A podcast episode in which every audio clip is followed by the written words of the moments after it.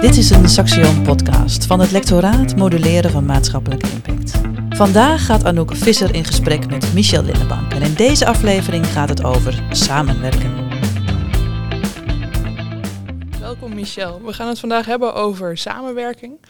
En samenwerking is een heel breed thema, dus ik wil het uh, alvast een beetje inperken. En ik wil beginnen met de vraag wat is eigenlijk de rol van samenwerking in het reclasseringswerk? Nou, wat je vaak ziet is uh, in algemene zin al bij samenwerking, maar ook bij reclasseringswerk. Je gaat eigenlijk samenwerken omdat je niet zelfstandig je doel kunt uh, bewerkstelligen. Dus je bent eigenlijk afhankelijk van andere partijen om je doel te kunnen realiseren. Nou, en dat veronderstelt vaak samenwerking. En gaat dat goed over het algemeen?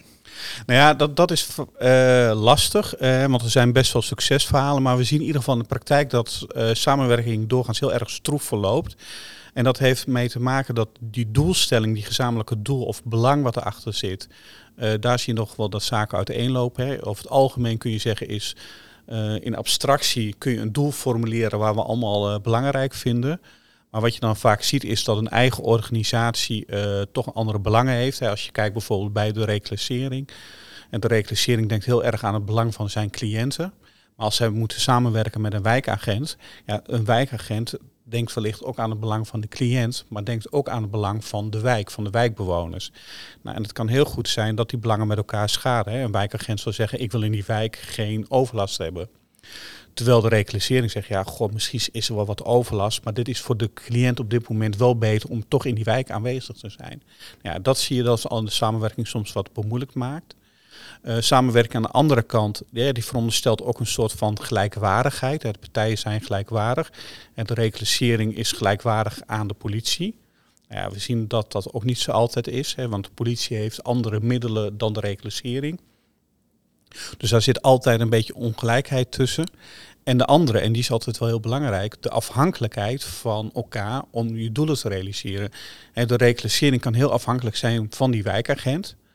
Uh, maar het kan heel goed zijn dat die wijkagent helemaal niet afhankelijk is van de reclassering. Hè. Die, die cliënt in die wijk die daar zit en denkt van ja, weet je, uh, uh, ik ga de boel een beetje lopen, stennis lopen, schoppen of maak veel overlast. Of hij maakt niet overlast, maar mensen ervaren het als overlast.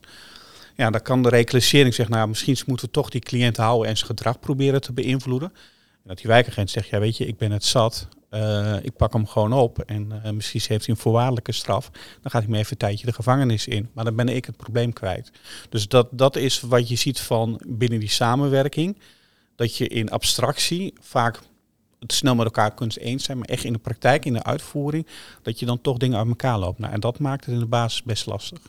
Ja, want je zegt eigenlijk een goede samenwerking heeft dus gemeenschappelijke doelen, uh, een gelijkwaardige basis van gelijkwaardigheid en op basis van een zekere maat van afhankelijkheid van elkaar. Um, zoals je zelf al zegt, dat is best wel lastig. Is goede samenwerking dan eigenlijk een utopie? Uh, nou, dat, dat hoeft niet. Want op het moment dat je erkent dat de belangen niet altijd gelijk zijn. Ik bedoel, op het moment dat de reclasseringswerken en die wijkagent erkennen dat ze niet hetzelfde belang hebben, maar proberen elkaar wel te vinden. Kijk, dan krijg je een soort begrip en dat betekent dat je de ene keer misschien wat meer kunt doen voor die cliënt. Uh, maar dat de andere keer uh, dat je ook weet, ja, god, misschien heeft mijn of deze cliënt even wat minder aandacht of wat nadeel ervan, maar op de lange termijn uh, kan het weer voordeel opleveren. Dus het is een kwestie van nemen en geven. En als je elkaar daar goed in verstaat en dus ook weet dat die andere belangen zijn, is, dan kun je best op zich goed samenwerken. Maar het gaat vooral om de erkenning en de ruimte die je krijgt om dat te kunnen doen. En dus ook een stukje openheid van communicatie en verwachtingen naar elkaar toe. Uh, wat je wel en niet voor iemand kan, zou kunnen betekenen. Ja, dat, absoluut. Je moet duidelijk kunnen aangeven, dit kan ik wel, dit kan ik niet.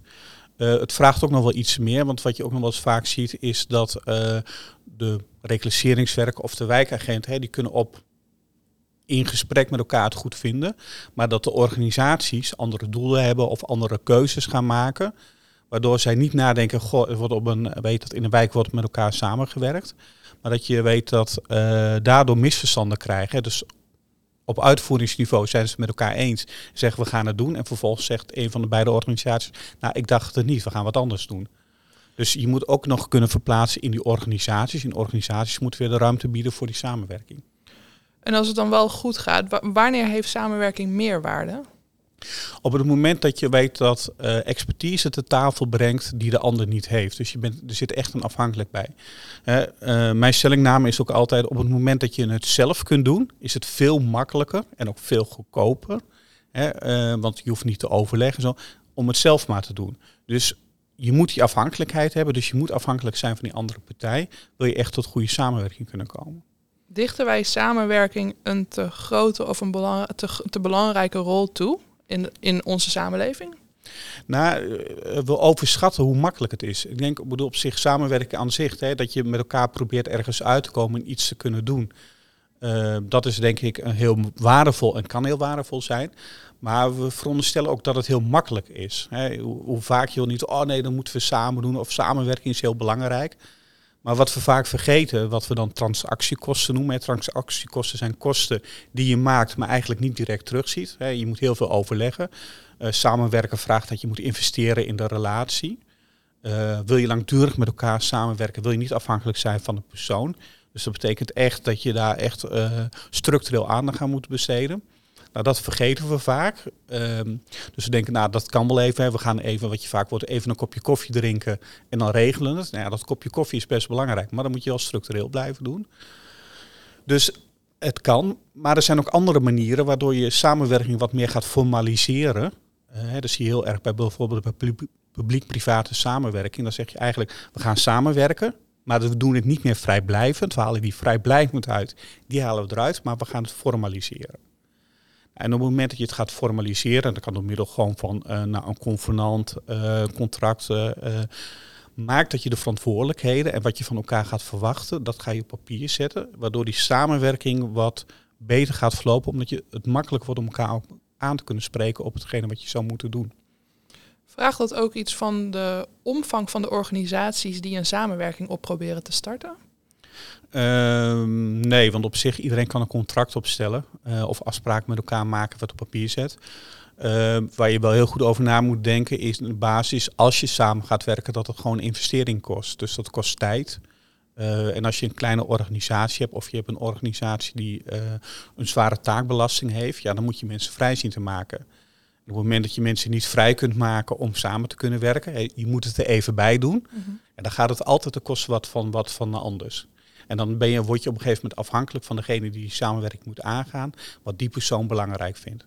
Dus als die persoon de samenwerking belangrijk vindt, zal hij daar aandacht aan besteden, maar zal die andere taken minder of niet meer doen. Uh, of eh, weet dat hij vindt de samenwerking of zij vindt die samenwerking helemaal niet zo belangrijk. Uh, en weet dat zegt, nou weet je, ik laat het verwateren, want ik kan het veel beter zelf doen. En, en, dat, betekent dus wel dat je daar heel scherp in moet zijn. Wat ik er altijd een mooi voorbeeld van vind is, uh, kijk naar het onderwijs. Studenten moeten heel vaak samen met elkaar samenwerken.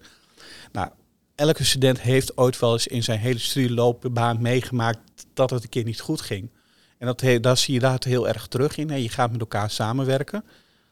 Uh, laat ik voor mezelf spreken. Toen ik studeerde, was studeren, studeren niet altijd mijn hoogste prioriteit. Maar als je dan met iemand moet samenwerken die dat wel heeft, en die wil bijvoorbeeld, uh, die neemt niet genoegen met een 6, maar die wil een 10 halen. Uh, dan zie je op een gegeven moment oké van, nou, of ik ga, kan het beter zelf gaan doen, want bij die andere kan ik er niet op aan. Dus dan krijg je eigenlijk meelifgedrag. Dat wordt vaak wel even getolereerd, maar zeker op lange termijn werkt dat niet meer.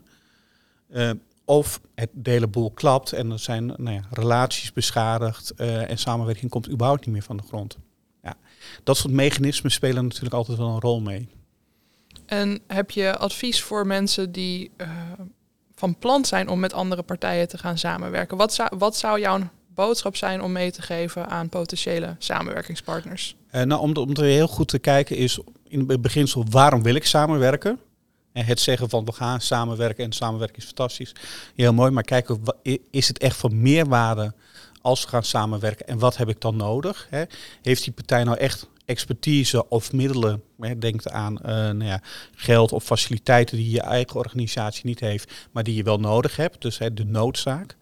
Nou, dat is volgens mij één, die moeten zijn. Vervolgens moet je altijd verplaatsen in de samenwerkende partij. Wat vinden zij belangrijk? Uh, wat zijn hun doelen? Uh, maar wat hebben wij ook te bieden? Dus je moet echt in de andere gaan verplaatsen. Nou, en op het moment dat je dat een beetje scherp hebt, dan weet dat zal je met elkaar om tafel gaan zitten.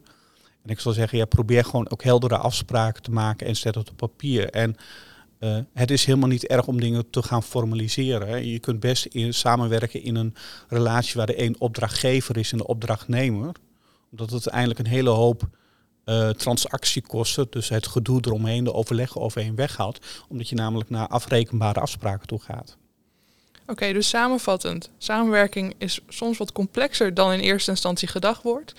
Um, het kan absoluut van meerwaarde zijn op het moment dat je van aanvullende expertise spreekt en mensen eigenlijk elkaar verder kunnen helpen in wat ze willen bereiken. Um, maar wees wel kritisch over wanneer en hoe en uh, hoe je dat met elkaar eigenlijk afspreekt. Ja, en vooral weet dat de noodzaak om samen te werken en samen de noodzaak moeten zijn. Dankjewel, Michel. Dit was een Saxion podcast van het lectoraat Moduleren van maatschappelijke impact. Voor meer podcasts bezoek de website van het lectoraat op www.saxion.nl/mmi.